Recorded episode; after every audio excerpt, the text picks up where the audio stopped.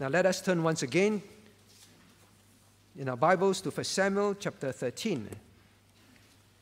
1 Samuel chapter 13. Now here in chapter 13, verse 14, is where we hear for the first time this phrase, a man after his own heart. The Lord has sought a man after his own heart. A man that seeks after God's own heart. We studied last week 3 areas of what it means. Now, why should we be interested in this? You say, well, I just want to be saved. Do I really need to be a man after God's own heart? Maybe I put it this way then. It is like a child. It's like a child. All right? Looking at the parents who have suffered, loved, sacrificed for the child, and then the child looks at the parents and say, do I really need to care what you want in your heart, Daddy, Mommy? Should I care? Can't I just be what I want to be? I want to be an engineer, I want to be a teacher, I want to be this. I'm just going my way. Do I need to care about what you think? Well, you say, wow, that would be the most ungrateful child. How can a child even wonder in his heart? Do I need to even bother about what my parents feel in their heart? We will be worse. We will be worse than dogs. We have shared many stories about dogs. They are very grateful, loyal, faithful to those that rescue them. They will even risk their lives to protect the master that saved them. Endless cases of that. We would be worse than these dogs on the street if we say that, well, do I really need to be a man after God's own heart? When I say man, please don't say it's only for male. Right? The Bible is talking about a person, mankind, believers especially. Now, we saw last week, Saul was a man after his own heart. Because in verse 9, verse 11, verse 12, all these verses, it's always about me, me, me, me. It's always about me. Because of that, God says, I need to seek a man after my own heart. Because you, Saul, is a man after your own heart.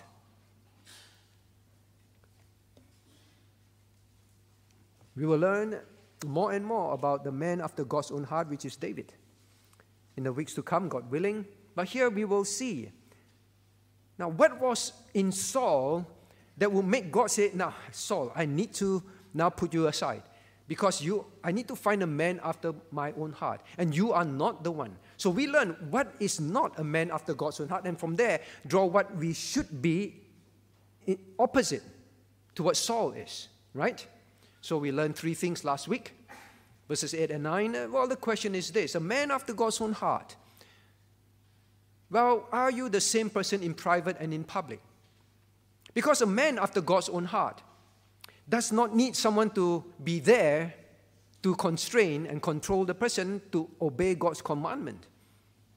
Saul was not like that. Samuel is not here. He knew very well what God said he shouldn't do. Let me go ahead and do it. Are you obeying God simply because you know God is always present and you do not want to grieve His heart? It doesn't matter whether people are around or not. You only want to please His heart, like a faithful husband to his wife. And the second thing we learned very quickly is, well, Saul followed his own heart. That is why God said, I need to find someone who is following my heart. Saul would do anything that comes to his mind and his heart. It's up to him. Knowing what God said already, well, like the maxim of the world today, there are no rules. Just follow your heart. Whenever in doubt about what to do, there are no rules. Just follow your heart. A man after God's own heart is, Lord, what are your rules? What are your commandments? I love rules that are yours. I want to follow them. Now then the third one we learn is, you saw Saul when under pressure of time, under pressure, life's pressure. Now, the first person he put ahead of obeying God's commandment is number one, him. Him. The Philistines will come upon me. The people deserted me. When under pressure, my friends, that is the test. God will test us. Now, if you look at 1 Samuel chapter 13. And Samuel, verse 13. And Samuel said to Saul, "Thou hast done foolishly. Thou hast not kept the commandment of the Lord thy God, which he commanded thee. For now would the Lord have established thy kingdom upon Israel forever." Now, God had a good plan for Saul. God intended, God is sincere, he would establish Saul with eternal rewards. That was God's intention. But God will put him to the test, not because God doesn't know Saul's heart, but God needs to show Saul who he really is, a man after his own heart. Under pressure, he would not follow God's commandments. What about us? What about us? When under pressure of time, of school results, of job security, of marriage, what will we choose? Now, so these are some examples. Now, this week, we move to another lesson. Now, when you look at Saul, look at verse 9. Now, I say, "Bring hither a burnt offering to me, and a peace offering," and he offered the burnt offering. Now, when questioned, "Why did you do this?" God said, "Do not do this." He was very specific. You knew the commandment very well. But look at verse 11. "And when Samuel said, 'What hast thou done? You know very well you should not have done this.' And he said, what? And Saul said, 'Because I saw that the people were scattered from me, and thou camest not within the days appointed, and the Philistines gathered themselves together at Michmash.'" Verse 12, "And therefore said I, the Philistines will come down now upon me." Now, what was Saul really saying? What was Saul's main concern? Now, "Samuel, why are you so upset? Why are you shouting? What have you done?" Now, "Samuel, you got to understand the situation that I am in. My soldiers, most of them deserted me. I'm exposed. And then these Philistines, they will come upon me. Look at their numbers. They are going to kill me. Me. Now, what is the lesson for us to learn? Now, as far as Saul is concerned, a man after his own heart, the thinking would be this: if to obey God would present extreme risk to me, I will not obey God. To obey God to the point where I would risk my life, my safety, is too extreme. So, Samuel, you should understand, right, Samuel?" Now, a man after his own heart would feel, now, don't teach me a Christianity. Don't interpret scriptures in a way to say that, well, even if it means it will risk my life, I should still obey God's commandments to the dot. It is an unreasonable expectation in Christianity. Unreasonable Christianity. Now, is that your thinking today? Because this is the reaction, the response of a man after his own heart. Now, I think this is a big problem for most of us, because the world, Satan, constantly grooms us, all right? Grooms us to feel that, well, protection of self, loving self is the most important thing. Today it is like that in the world. Now, our flesh itself already naturally would put number one first, right? We'll put our own interests first. We don't need further grooming from the world. And with the world and Satan grooming it further, with ideas, we have reached a stage in Christianity that even Christian churches, books written by famous Christians, now would twist the second great commandment. What's the second great commandment? Well, to love thy neighbor as thyself, right? To love thy neighbor as thyself.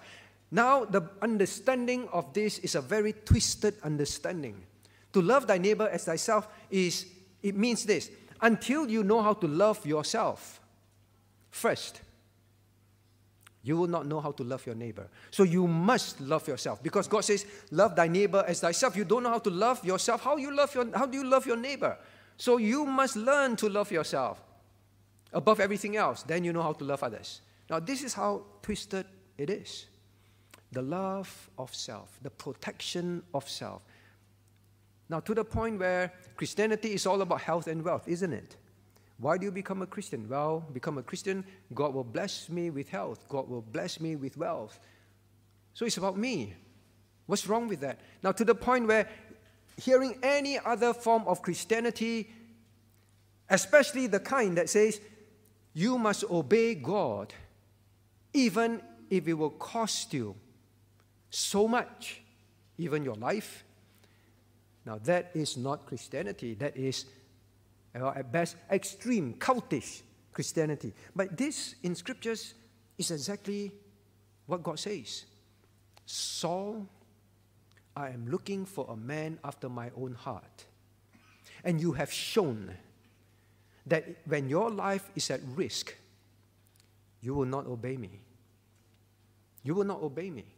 That, in God's eyes and definition, is not a Christian after God's own heart. How do you feel? How do you feel in hearing that? If my life is at stake, if my job to support my family is at stake, you mean you still expect me to obey the Ten Commandments? To expect me to live the way that God says this should be the way to live? As a father, as a mother, as a child? Well, this church is too extreme.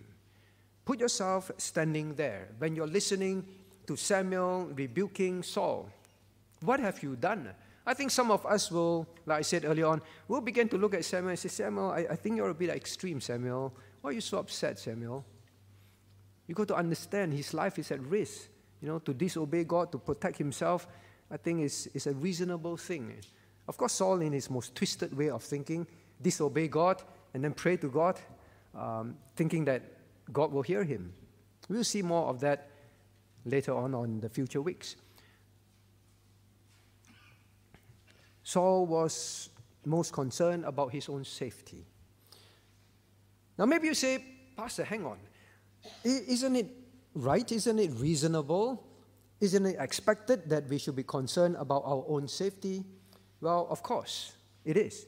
But the question is this: to what extent? To what extent?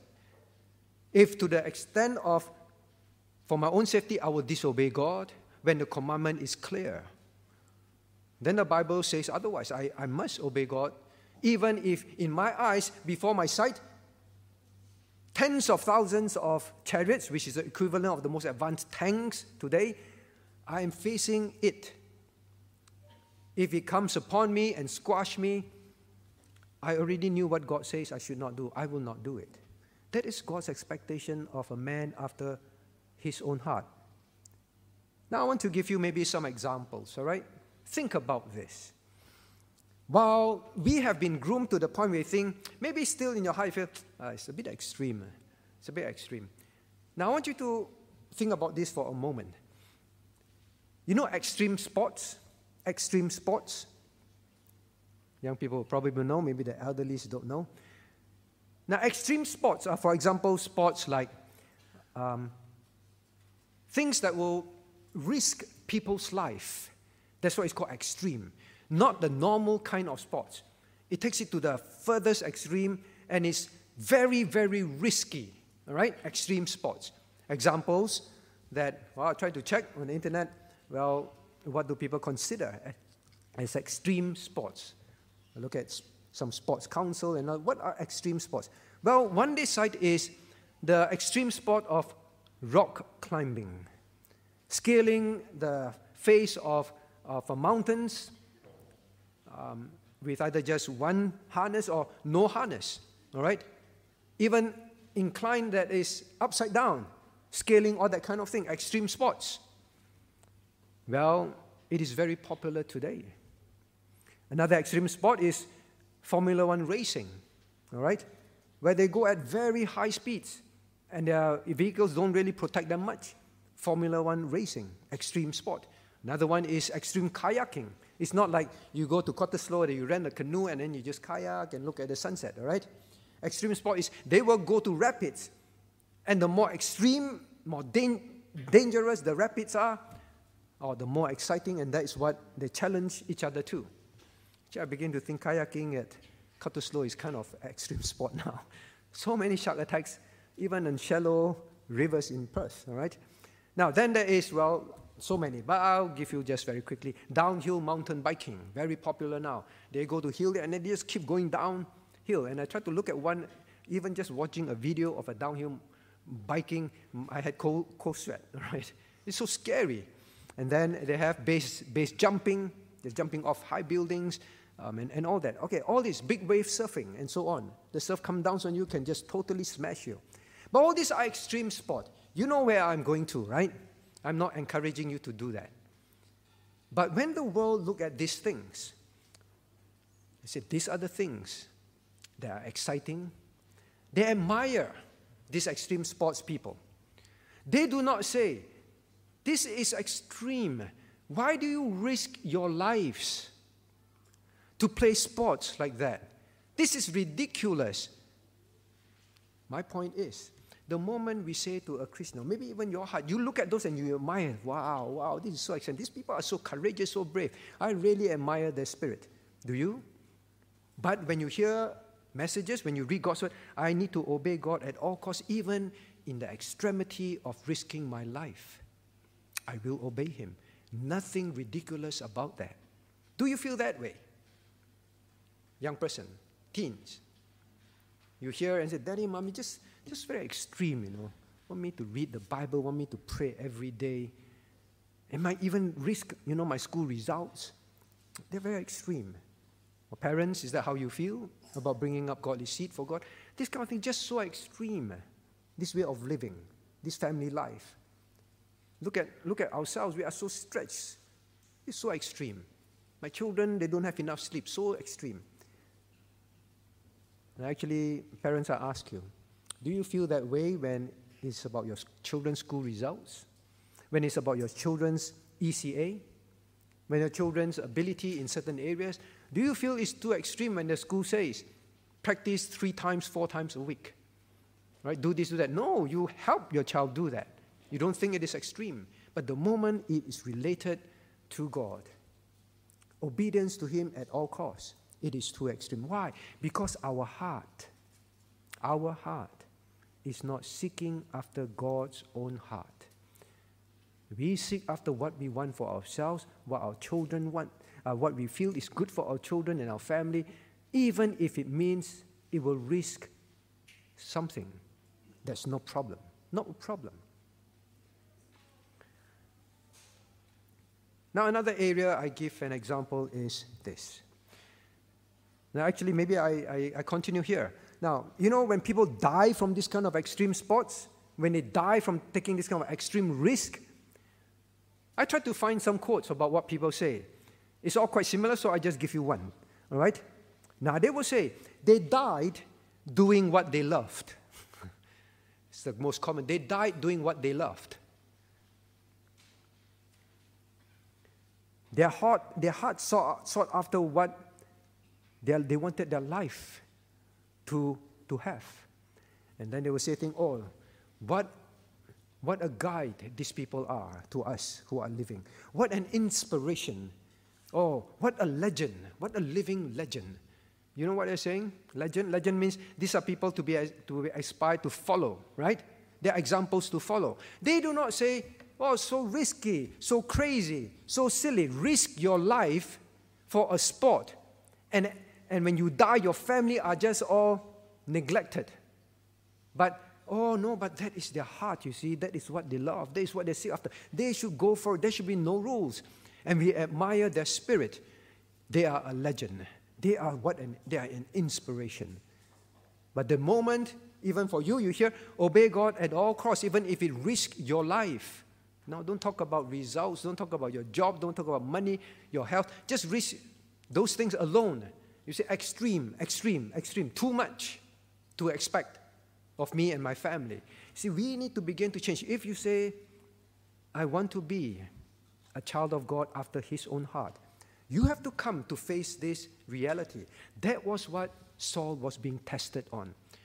I need to let you know, I would have established your kingdom, but I need you to see for yourself, you are not worth it. You are someone that as long as your life is at risk, you find that it's not worth it. But you will risk your life for yourself. We'll see later on. That's how he is. Now, I sometimes read about, you know, spouses who are the spouse need an organ, all right? So some will give their kidney, all right, to their spouse, and one of the kidneys, if they match and everything. We have relatives doing that. We have even strangers, all right, coming forward, risking their lives to give body parts to others.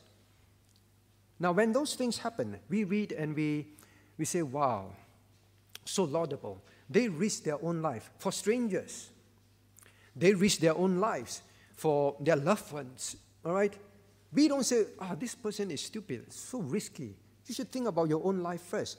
What if you give and then your health deteriorates? What about your own children? We don't do that. We admire them, right? So you see, a man after God's own heart.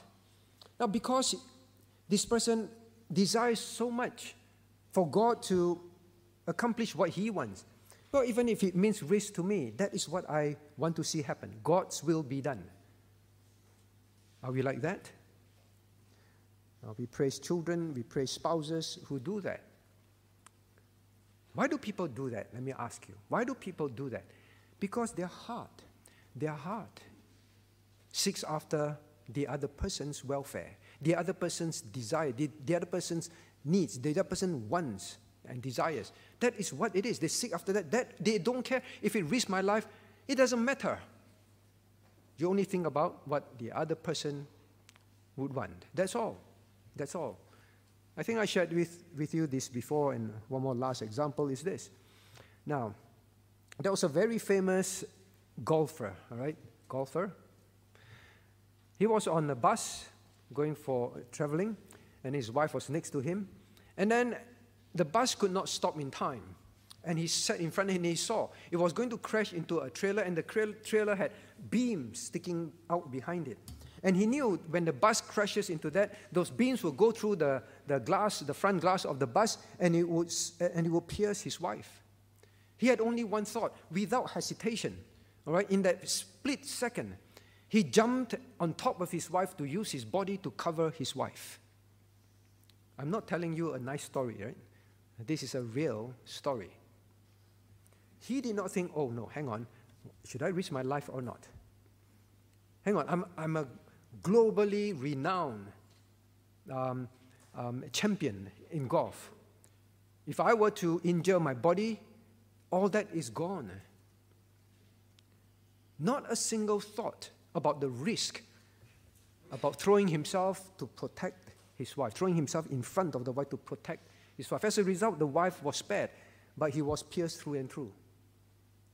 He was pierced through and through. His heart had only one thought. My wife. My wife. That is all. There is no hesitation about the risk to his life. Now, Christian, we read these stories and say, wow, what a loving husband. Do you ever say, this should not have risked himself? It's foolish. Or throw everything away to risk himself for that? We don't think like that. Now, my whole point about all this is this. We admire, we praise, we may even want to emulate these people who risk themselves, well for sports, well for loved ones, but the moment is risk ourselves to obey Christ, we feel is extreme Christianity. Well, extreme Christianity, just like the people, extreme sport tells you what their heart is seeking after. Extreme Christianity is where it tells you what your heart is after. Now, please don't misunderstand me for a moment. I'm not saying that we be extreme in things that God does not ask, God did not command. Some people are like that, all right? They choose to suffer in things which God never asked them to do. We're not talking about that. But when you know that commandment is clear, and it's going to risk your job, your life, your health, your family's pleasures, your holidays, that is the test of will you be a man after God's own heart. I hope this changes your idea about Christianity. Before God allowed King Saul to get the idea that now I will use you and you will rule moving forward and you are my choice, he needed King Saul to know this. I'm seeking a man after my own heart. Are you like that, Saul? Now I want to take you to the New Testament. Just in case some of you feel, you know, we should not look at Old Testament. It's not relevant to us today. By the way, be clear. The covenant is the same covenant, all right? It's the same God. It's the same love that we need to have for Him. Christ said the very same things to the Christians in His time. Now, turn to Matthew chapter 16, please. Matthew chapter 16. Do you think God is expecting too much? Matthew chapter 16, verse 24. Matthew chapter 16, verse 24. Let me read to you. Then said Jesus unto His disciples, If any man will come after me, let him deny himself and take up his cross and follow me. Two ideas about said in different ways. Well, one idea said in different ways. Come after me. That is a man seeking after God's heart. Come after me and follow me. That is a man after Christ's heart, to follow Him. Now, what are the conditions? What is the test of a man that would seek after Christ? Number one, let him deny himself. See the point? It is self that is the problem. The first thing that Christ says, you want to be a person that seeks after my heart. You want to be such a disciple? Self will be in the way. Are you willing to risk self and life and limb to seek after my heart? That is the test. The disciples listening to it, will they feel, Christ, are you a bit extreme? I thought you are supposed to protect us. Now you want us to not care about self and take up his cross. Whoa, Christ, hang on. You know cross? Cross to them when they hear cross.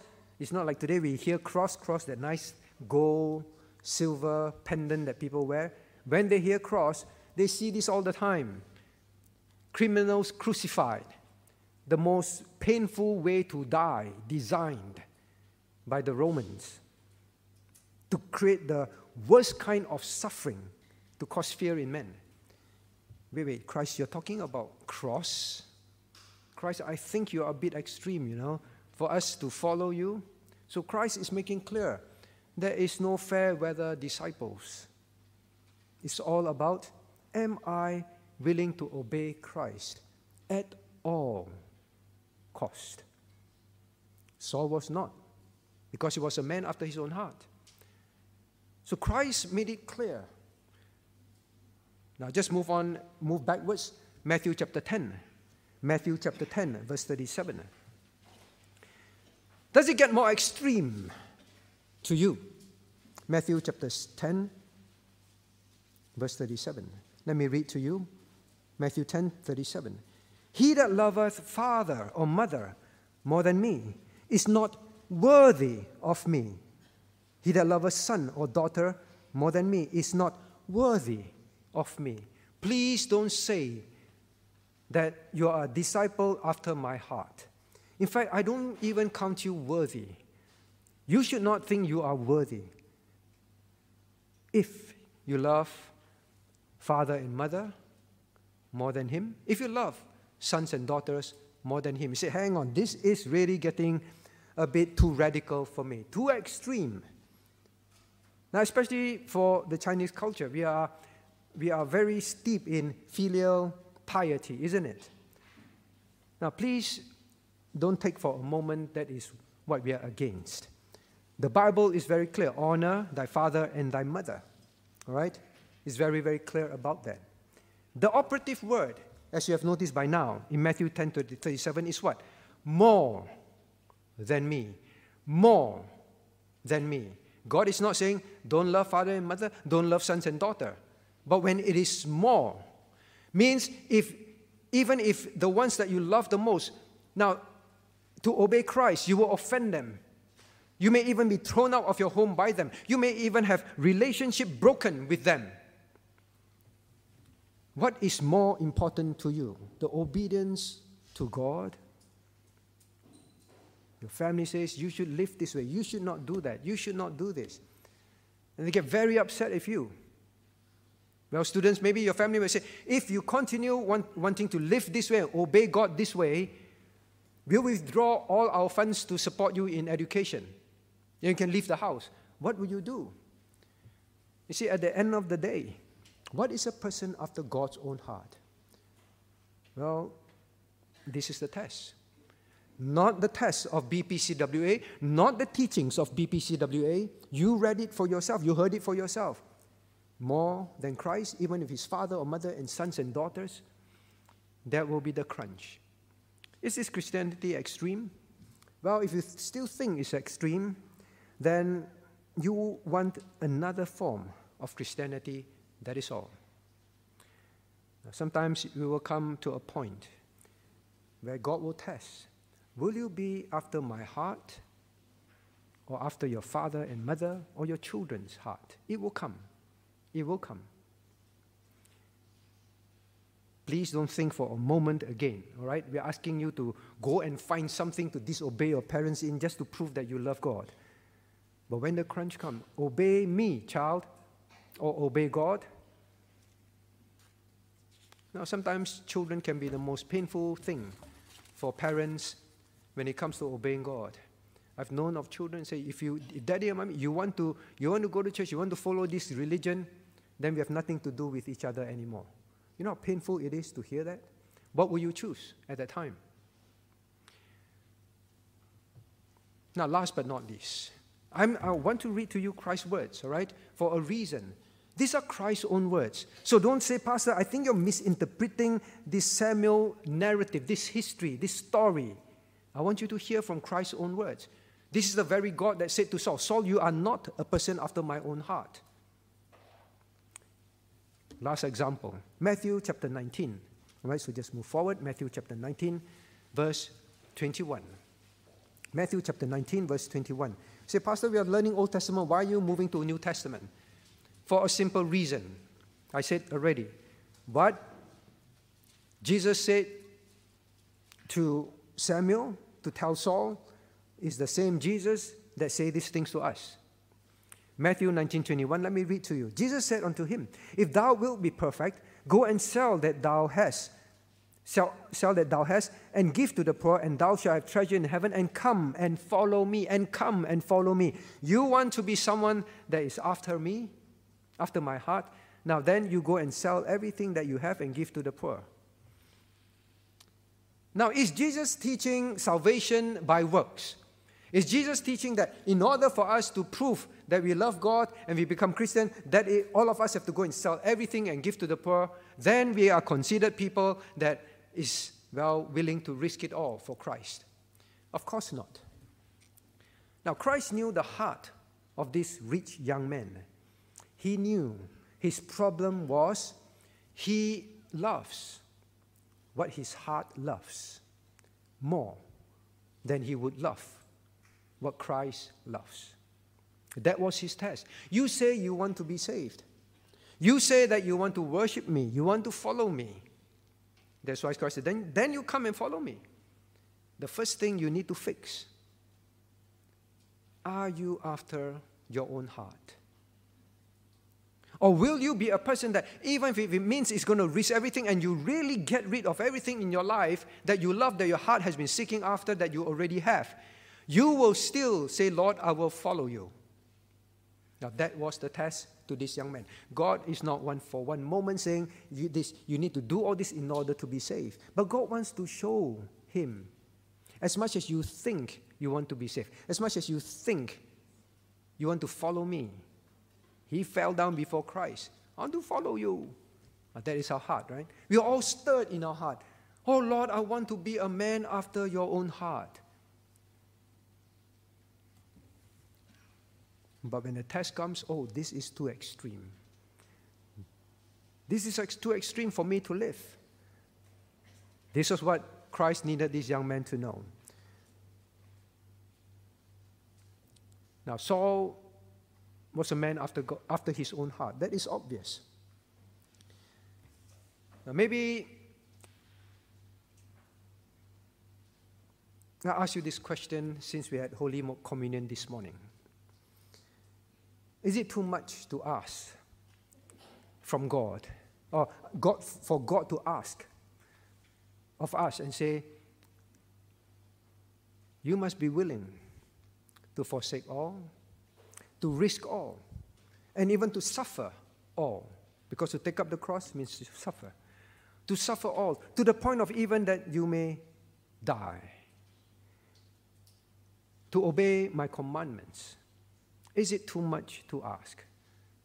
Well, the Holy Communion reminded us, Christ gave his body, Christ shed his blood to save us.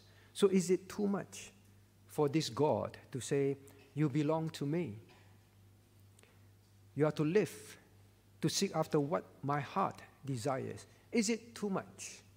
Like I said, these dogs don't think it is too much. These dogs don't even hear from their master who picked them up from the road, cleaned them up, and saved them, cured them of diseases. These masters don't even tell the dogs, you must protect me from now onwards. Huh? You must be willing to risk your life to protect me. The master don't even say that.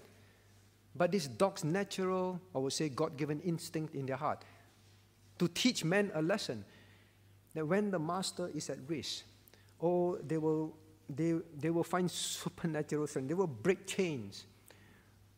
They will confront bears 10 times its size, lions, tigers, literal, panthers, to fight to the death to protect the master or the master's child. Is it too much? These animals, they would just do it without thinking. But the Christian, day after day after day, going to church, too much, too extreme, too high expectation of how we should live. You see that man, all he thought in his heart, probably, I'm just trying to think what is in mind, but what would be in a mind of a husband? When you see something going to happen to your wife, at risk. Now, in fact, in our midst, someone actually was crossing the road. The wife and husband were crossing the road. And the husband was about to step in front of a car. The wife literally jumped on the road to pull the husband back at her own risk of her own life. It was just in our midst. But I continue. Now, when we are faced in this kind of situation, what are the thoughts in your mind? My wife or my husband protects me, cares for me all her life, gives herself to caring for me, faithful to me. Even when she's sick, she gets up early to take care of me and the family. You think of all those things, or maybe wife the other way around. My husband goes to work, even when he's sick, even when there's so much trouble, he goes to work because he wants to care for us, to take care of us. All these things, all right? Or for singles, you realize what your parents have gone through to put you through education so that you have what you have today. You think of all these things. And then you say, for one moment, when their lives are at risk, you would not naturally say and do what is needed to protect them. You say, well, that is natural. That's natural. That's not too high an expectation. But Christ did far more than that. This Holy Communion reminds us of that. He did infinitely more than any human being on this earth could ever do for us. Just that we don't realize that enough, that's all. Is it too much for him to say, obey me at all cost. Love me more than the closest blood relationship. Is it too extreme? Christian, we must not think it is for a moment. Moving forward, any Bible passage that you read that calls for that, in your heart, you must say, Lord, I want to show you that I love you. And when the time comes and I have the privilege to do that, Lord, I want to do that. I'm willing to do that. When my family would persecute me, Lord, it is not pleasant. It is not nice. I don't like that, to go through that. But Lord, if to obey you, that is what is going to happen, then Lord, let me go through that for you. The husband would willingly go through that piercing, that pain, to protect the wife whom he knew, loved him, cared for him. Give me that chance, oh Lord. I shared this many times, right? This martyr who denied Christ, who wrote a recanting of his belief in Christ, finally was so convicted in his heart that and he recanted and said, look, I take back what I said about Christ. He is God, and only salvation is only through him, not the Roman Catholic Church. I take back what I wrote. And they said, then we will burn you alive at the stake. When he went to the fire, he said, wait. Let me burn my own hand first. The hand that denied my Savior, who died, who gave himself and died for me. Wait, don't burn my body yet. Let me burn. I need to do this to my own hand first. Let me burn that hand. And he stuck his hand into the fire. Why? Because he could not live with the shame that the God that died for me, and I am so afraid of risking my life that I would deny him, I will put my hand in the fire first. Then you burn the rest of my body. Now, Christian, we are talking about that. We are not even talking about your job. I'm not saying jobs and money and health is not important and is evil. Please don't misunderstand me for a moment. But it's more. It's more. That is the question. Christian, telling God, I want to be a man after your own heart. It's not a sentimental, fuzzy feeling. Please remember that. Christ used very clear words. Saul faced very real situation. Now, let us not forget what Christ has done for us.